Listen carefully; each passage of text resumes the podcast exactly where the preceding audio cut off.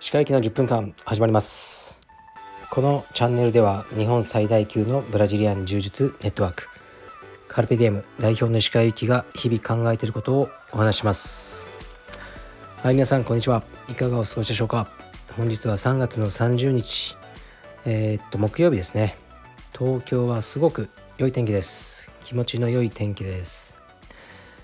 で僕は今日の朝自分のクロスフィットをやりました。で、えー、息子と少しレスリングの練習もしました。今日は3月30日ですが、えー、僕がクロスフィットを開始したのがちょうど3月去年の3月の終わりでした。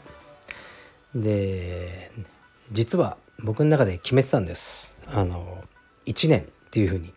1年経ったら柔術に復帰しようと思ってこの1年間、えー、全く充実の練習はしてこなかったですね。この間沖縄でね突然スパーリングをねあのしてしまった。それだけじゃないですかね。他はやってないですね。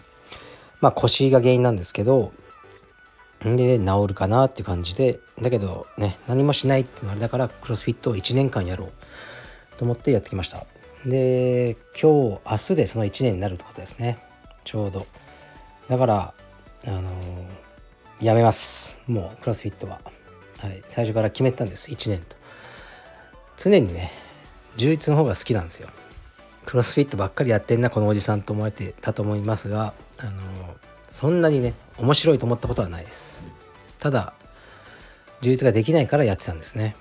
じゃあできるようになったのかというと腰はうーんなってないんですがなんとなくね見えてきたんですよね。こう治る方向性というかやるべきこと。あとこれ以上悪くはならないなっていう自信は少しあるんですね。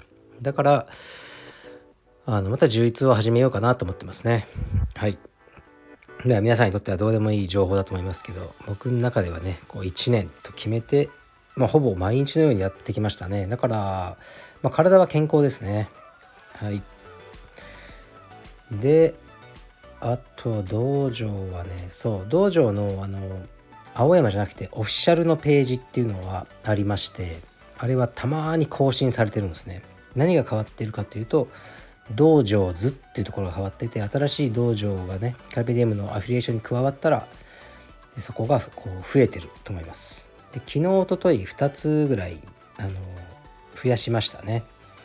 えー、っとカルペディエムのマニラですねフィリピンのマニラというところとあとね韓国がとねファソンっていうところが移転してトンタンというところに移転したんですね。それもアップデートしておきました。でもう一つ加わる予定なんですがそれまだでで一つね消えてますね。これはね多分なかなかみんな気づく人いないと思いますけど一つの道場が消えました。とねあの海外の道場は結構もうね入れ替わり激しいんですね。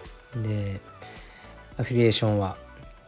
でまあまさに昨日あのねちょっとアフィリエまあぶっちゃけって言うとアフィリエーションフィーが振り込まれてないんです。もうずっと。だから督促したんですね。督促って本当にやりたくない仕事の一つではあるんですけどもうね僕は慣れてるんであのね払ってくださいっていうふうに言ったらあのもう払えないとねもっと安いところにチームに移る。あじゃあ分かりましたっていうもうそれだけですね。OK です。OK ですって感じででその日のその日のうちに、まあ、削除して終わり。でまあ本来はねその滞納分があるんですけどもうそんなのね海外ね取り立ててらんないんでもう忘れた方が早いじゃないですかだからあのー、終わりってことになりますね。でこういうのもねもう慣れちゃうんですよね。何とも思わなくなるというかうんでもちろんねアフィリエーションに入る時はもうねみんな目をキラキラさせてこう希望ね夢や希望を語るんですけど私はもうカルペディウム1位になるのが夢でしたみたいな結構ね僕はもう半目で聞いてるんでねはあみたいな。うん。まあ嘘ついてるわけじゃないですけどねその時が。さ最初はそういう気持ちでもだんだんね変わってくると。まあ恋愛と一緒ですよね。似てますね。最初ねもうこの人と結婚できたらね死んでもいいとかね思ってもうん大体そういう風にならない。っていうのが普通なんでまあ道場も同じですよね。だからあまりこう人の言葉にね惑わされずにね石川先生すごい石川先生だねカルベディウムって言われてもうんはいっていうふうにまあ聞いてますね。でまあ仕事においては何にしてもですけどそのアフィリエーションフィーと決められたお金を払わなくなったらもう終わりですよね。どんな言い訳してもそれが切れたらイコールもうね何のリスペクトもないっていうふうにやっぱ判断せざるを得ないですね。いや僕もお金の支払いは気をつけてます。はい。で僕は明日から韓国に行ってきます。ではレターに行きます。えー、っとあこれはね僕は昨日なんか好きなねラジオ番組とかを教えてください。とかねスタイフとか何でもいいんで音声メディアで面白そうなのがあったら教えてください。って言ったことに対してのレターですね。石川先生こんにちは。いつも拝聴しております。石川祐希のラジオと雰囲気が似た番組があります。J-WAVE で野村くんいちさんがやっているトラベリング Without Moving という番組です。石川先生の番組とフィーリングが合うような気がします。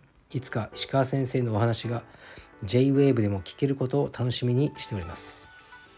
ところで石川先生が7年分お聞きになっている番組が気になります。ヒントだけでもいただけないでしょうか。よろしくお願いします。はいありがとうございます。これは JWAVE で夜の日曜日の夜8時ぐらいからやってる番組ですね。野村くんいちさん。野村くんいちさんって肩書き何なんでしょうね。いろいろやってる人。まあファッションとかの人ってイメージですけど奥様があのね佐田真由美さんですかね。実はですよ僕は野村くんいちさんのこの番組たまに聞いてます。で野村くんいちさんにえー、っと昨年の夏お会いする機会がありました。あるところで。でその時に野村くんいちさんにこのラジオの話聞いてみました。聞いてますっていうふうに。そしたらあの野村くんいちさんってもうこの世に存在する人の中で一番声が低い人なんですね。もうめちゃめちゃ声が低いんですよ。いやうんラジオ聞いてくれてありがとうございます。みたいなもうもっと。でこのラジオも本当にね渋いこうわざとやってんじゃないのっていうような声なんですけどあれがリアルボイスなんですね。あれ聞いてますよって言ってああそうなんですか。ありがとうございます。みたいな。そんな会話をしました。はい。日曜日の夜車に乗ってる時にあのインター FM をまず僕はつけてあつまんねえなと思ったら JWAVE に変える。これだけしか聞かないですね。だからその時にたまにこの野村さんの番組やってるとああ野村さんだと思って聞き続けますね。野村さんとはねなんだか合うんすよね。行く場所が似てるのか。しょっちゅう会ってなりますね。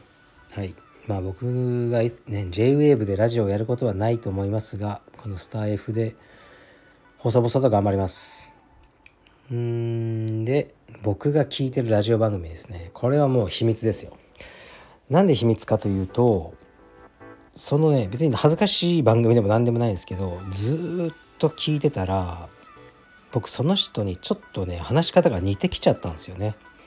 でもずっと聞いてるから。意識とかしてないんですけど言葉遣いとかがその人に似てきちゃったんですね。それをあのなんか悟られるのが恥ずかしいから言いません。はいすいません。で今日は僕はこれから腰の治療に行ってまいります。もう腰の治療ばっかりやってますね。ででもね腰の治療はもう3ヶ月と決めてるんです。4月5月6月3ヶ月。そういうプランでもうね組んでもらったんですね。もうこれでダメなら諦めます、まあ、それも前も言って言ってたかもしれないですけどね。もうダメだろうと思います。それぐらい今はしっかりとやってます。でそれが終わったら今日も息子のレスリングですね。に行ってきますね。今日はね嬉しいことに友人が、ね、彼の息子さんを連れて体験レッスンに来てくれるそうです。嬉しいですね。この春というのはねなかなか入会の季節であるんですけど僕のねこの充実の道場も。なかなかねやっぱりコロナもう終わっただけどやっぱりなんかまだ影響が少しあるのかなって感じですね。まだマスクして練習してる子もいますしねうちの道場も。もう少しねあのコロナがこの世から完全になくなることはないと思いますけどね。存在感を消してくれたらいいなと思ってますね。うん。でやっぱねキッズもうこれしつこく言ってるんですけどね。別に柔術柔術じゃなくてもレスリングじゃなくてもいいのでお子さんがいるご家庭の人がお聞きだったらもう運動をやらした方がいいです。本当に。本当にそう思ってますね。僕はもううちの息子勉強しなくていいって言ってるんで、まあ、小学校行くんですけど4月から。勉強本当にしないと思いますね。はい。まあどうまあどうなるか分かんないですけどとりあえずレスリングだけやれっていう風にしようと思います。はい。じゃあそんなわけで今日も頑張ります。失礼します。